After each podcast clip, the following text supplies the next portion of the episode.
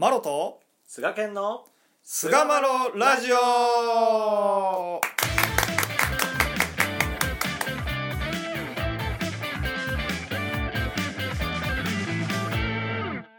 さあそれでは始まりました。第336回菅マロラジオ。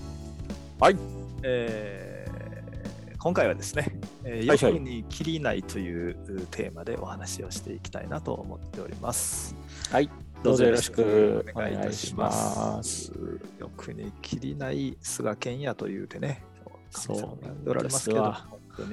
そうですよ本当に、はい。世界は鏡ですよ本当に。ね、頑張っていきましょそう まあ、あの、最近ね、これは私が感じたことなんですけれども、うはいはい。あの欲ってね、あの8つの怒りであって、あのいろんなね、欲の、うん。まあ、三大欲求っていう言われ方したりとか、うん。マズローの五段階欲求。五段階欲求っていうのがあったりますね。まあそれ以外にも調べてたら8種類あるやら何種類あるやらとか、まあ、いろんなね、あれがうんうん。出てくるんですけれども、まあ、うん。この欲についてです。ね、うん。うん。あの親様は欲にきりない泥水や心を澄みきれ極楽やと、うん。お筆先でこう書き記されたわけなんですよね。で、うん。僕最近こうすごいこう感じてるところがあって、まあ、それが、あの欲ってね、うん。まあ、いろんな出方があると思うんですよね。金銭欲が強い人もいれば、うん。あー色欲が強い人もいれば、うん。あのまあそういうのかなと思うんですけれども、うんうん。あのうんこれってこう一つのそのなんていうか例えばまあ物欲が強い人うん。がうん。じゃあこれが欲しいと思ってるものを手に入れた時にうん。そこで満たされるかって言ったらうん。案外こう満たされにくいものなんかなというか逆にその一つを満たしてしまうと、うん。もっと物欲やったらもっと欲しいもっとあれも欲しいもっとこれも欲しいっていう風にこう際限なくこう、その欲が欲を呼んでいくというかなんかそういう性質があるんじゃないかなっていうことをすごいこう思ってて、あるでしょうね。うん、それを本当にこう欲に切りないっていう風に表現されたうん。という感じがするんですよね。なるほど。なんかこう、うん。ね、資本主義とのなんかつながりってめっちゃあるなーって今聞いてて思いましたけど、別にまあ資本主義があかんとかっていうことじゃないんですけど、まあその大量生産大量消費みたいな。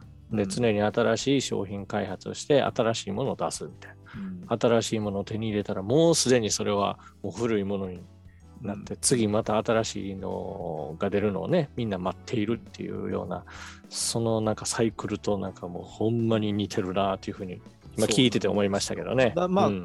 欲があるから進化してきたっていう一面はあるんですけれども、うんうん。やっぱり人それぞれね強く出やすい欲、まあ、うん。これが暴走した時は、あーまあ、若干ややこしいことになるかなっていうふうにも思っていて、うん。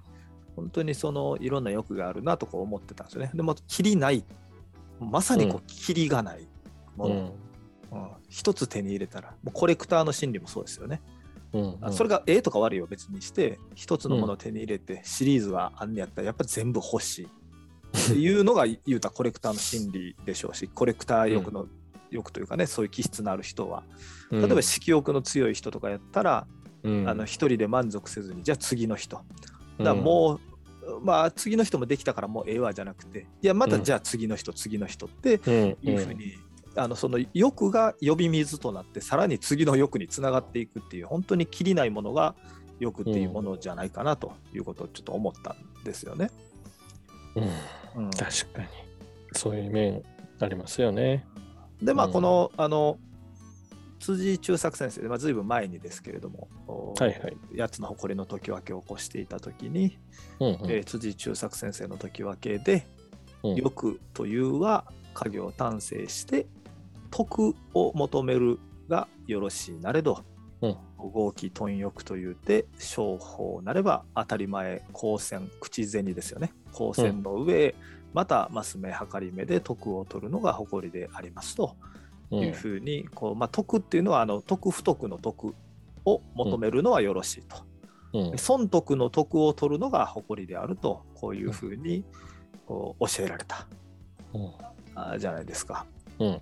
で、まあ、そういうところを見てってこうなんかこうふとね思ったことなんですけど、うん。あの後天的にできてきたというか強くなってきたものってあるなと思っててそれこそマズローとかのやつを見ててもね。うん。それが僕特にそのあの暴走して厄介になっていきやすいなと思うのがうん。あの承認欲。最近よく言われる承認欲求。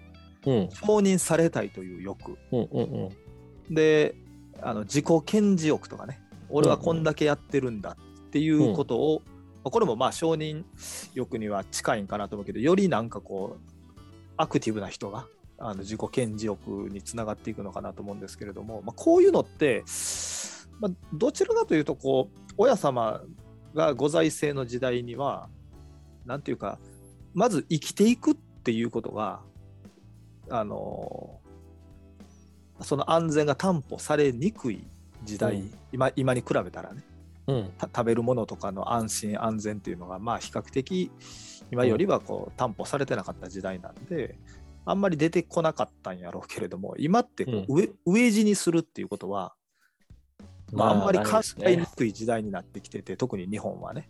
うん。でなってきた時にその安心安全生きていくっていう上での安心安全が担保されたゆえに強くなってきた欲求やんこの承認されたいとかさ、うん。うん。ご堅持したいっていう。うん。うん。これもやっぱりそのなんていうかな。あのきりない。うん。もの欲なのかなっていう感じがこうすごいこうしてきたんですよね。うん。うん。うん。そうですね。うん、なんかそういう面ってうん。ある、うん。あるあるやん。あるし、なんかものすごくその今、西岡さんがおっしゃったその時代の変遷っていうところで、やっぱり昔は食べるっていうところが、あのやっぱ不安定やったと思うんですよね。今とはやっぱ比べ物にならないほど。だから、まあ、原点の中にも、やっぱりこう食べるっていうことに対する、まあ、安定っていうところをうん。を子供たち人間に与えてやりたいっていうのがまあ最初の辺特に、えー、三神楽歌なんかでもやっぱり歌われるところですしうんそれがやっぱり今の時代になってまあだいぶやっまあ陽気暮らしになってきたんじゃないかなとうん姿の上では、まあね。と思うんですね。物質的な部分っていうところですよね。うん。えーマズローの5段階欲求で言えば下の階層の欲求が、まあ、生存に関する欲求というものが満たされるようになってきてうん。そしてこう人間の工事の欲っていうものが、うん。あー人間を、まあ、占拠するようになってきたと。そうそうそうそうそう。そういうことですよね。うん。でこう不思議なもんでさ例えばうん。承認欲求とかもさ、まあうん、ちょっと目に見えにくいものに変化してきてるかなと思うんよね。おう。あなるほど。えっと、金銭欲とか色欲ってさうん。目に見える金、まあ、精神的なもんやねんけどうんうん。もうちょっとさぶ物物欲とかって言ってもあのものももらって、これももらってやんか。で金銭欲とかももっとお金というものを稼ぎたいっていううんうん色欲ももっと異性を求めたいとかさそういう目に見え比較的目に見えるものが対象やったのが承認されたいとか自己を堅持していきたいっていうのって、うんまあ、よりこう精神的な欲求が高まってきてるんかなっていう感じもちょっとしてて、そうですね。これ、何をもってこの欲求たちが満たされたって、なんかあんまり想像つかないですよね。そうなんですよでそのやっぱ承認欲がそのいろんな欲の出方が人それぞれの性格とか生きてきた過程の中であると思うねんけど、うん例えば承認欲承認欲求みたいなものっていうのは、あなたすごいねって満たされたらうん。一回満たされるとするやんかうんうん。そこでね止まらへんパターンがほとんどちゃうかなと思っててさうん。認められてるにもかかわらずうん。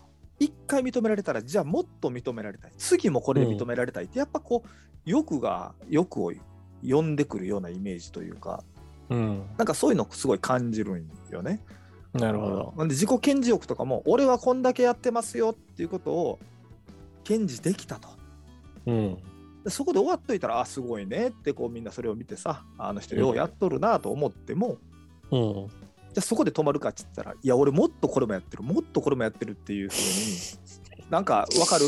なんかその一個堅持できたからそこで満足できるもんじゃなくてやっぱり欲にきりないものなんじゃないかなっていう感じがすごいこう感じるんですよね。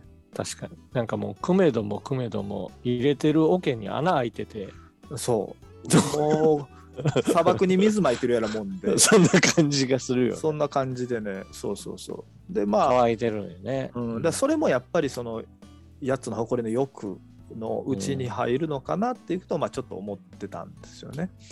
なるほどね。でまあそのあの、ううんん。でも、あれですよね。まあ、コーマンの時分けの中で、うんうんまあ、あのーね、えーコーマンというは何も不自由なし、体豆で物よく覚えるは天より恩をいただき、先祖、親親のおかげと思えばよろしいなれど、我が身高ぶり、俺がわしがというて人を見下げるは誇りっていうふうにこう教えられる、この俺がわしがと言ってっていうのはまさにこの承認欲求や、まあ、自己顕示欲なんじゃないかなっていうふうに聞いてて思いましたけどね。確かに。ね。だからなんかこう、密接に絡み合ってるような感じがああ、そうですね。ここはもう特にそうですね。うん、するかなと思うんですよね。うん。で、まあこう徳と徳をうん、一応調べてみたんですけど徳っていうのは、損得じゃなくてあの不徳徳不徳の徳は、まあ、うん。道徳的倫理的理想に向かって心を養い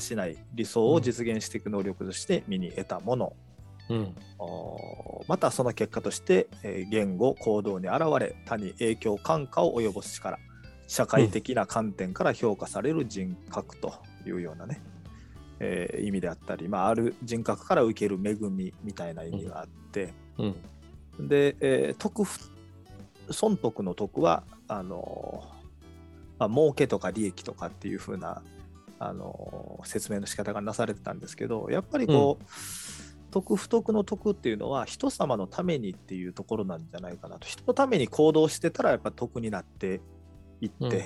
自分のためにうん。自分の利を求めるっていうのが徳不徳のあ徳損得の徳になっていくんやろうなとこう考えた時にうん、うん、あのういかにこのお得お得を求めていくかっていうところに消化していくというかねやっぱ一列は皆兄弟で、兄弟同士が助け合うっていうところに立脚する、最終的には柏の借り物の世界観の中でうん。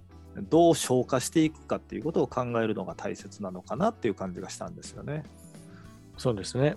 うん、まあ、やっぱり、うん。そこは心通りの主語っていう文脈とも密接につながり、うん。まあ、よく言う、その、身についてくるこれを楽しめとおっしゃる、うんえーもう人間の心に対してちょうどいいものを神様がお与えくだされているっていうところに、うんこの思いをおなさなければならないのかなと思いますね。そうですね。だうん僕とかなんてね知識欲が結構強い方なんですよね。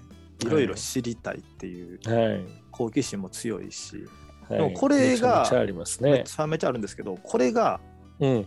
あのよく高慢の悪い方の誇りとこう密接に絡みついたらうん。やっぱあんまりよろしくない方向に行くんですよね。人を見下ですよ心になったりするしそうですよ。うんでそれがこれの知識を蓄えることでこの人のためになるかなってこの人の助けになるかなってやったところはうん。やっぱりこう得になっていくんやろうし、うんうんうん、得が身についてくるっていうことになるんやろうなとうん。うんあやっぱそのまあこう今回でねちょっとこういう話題がどうかなっていうのを提示させてもうたのは、まあ、うん親様のご在政の時代にはもしかしたらあまり今ほどはなかったかもしれないその目に見えないうん欲望っていうのが、あー種類が、まあ、精神的なところっていうのは似たようなもんなんかもしれへんねんけど、はいはいはい。種類が変わってきたものがこうう認識されるようになってきて、うんそれぞれによって出方が違うんじゃないかと。うん。自分がどういう欲をより強く持ってるのかなっていうことをまずはこうしっかり自覚してね、うん。自覚せんことにはこの暴走で止められないんだよね。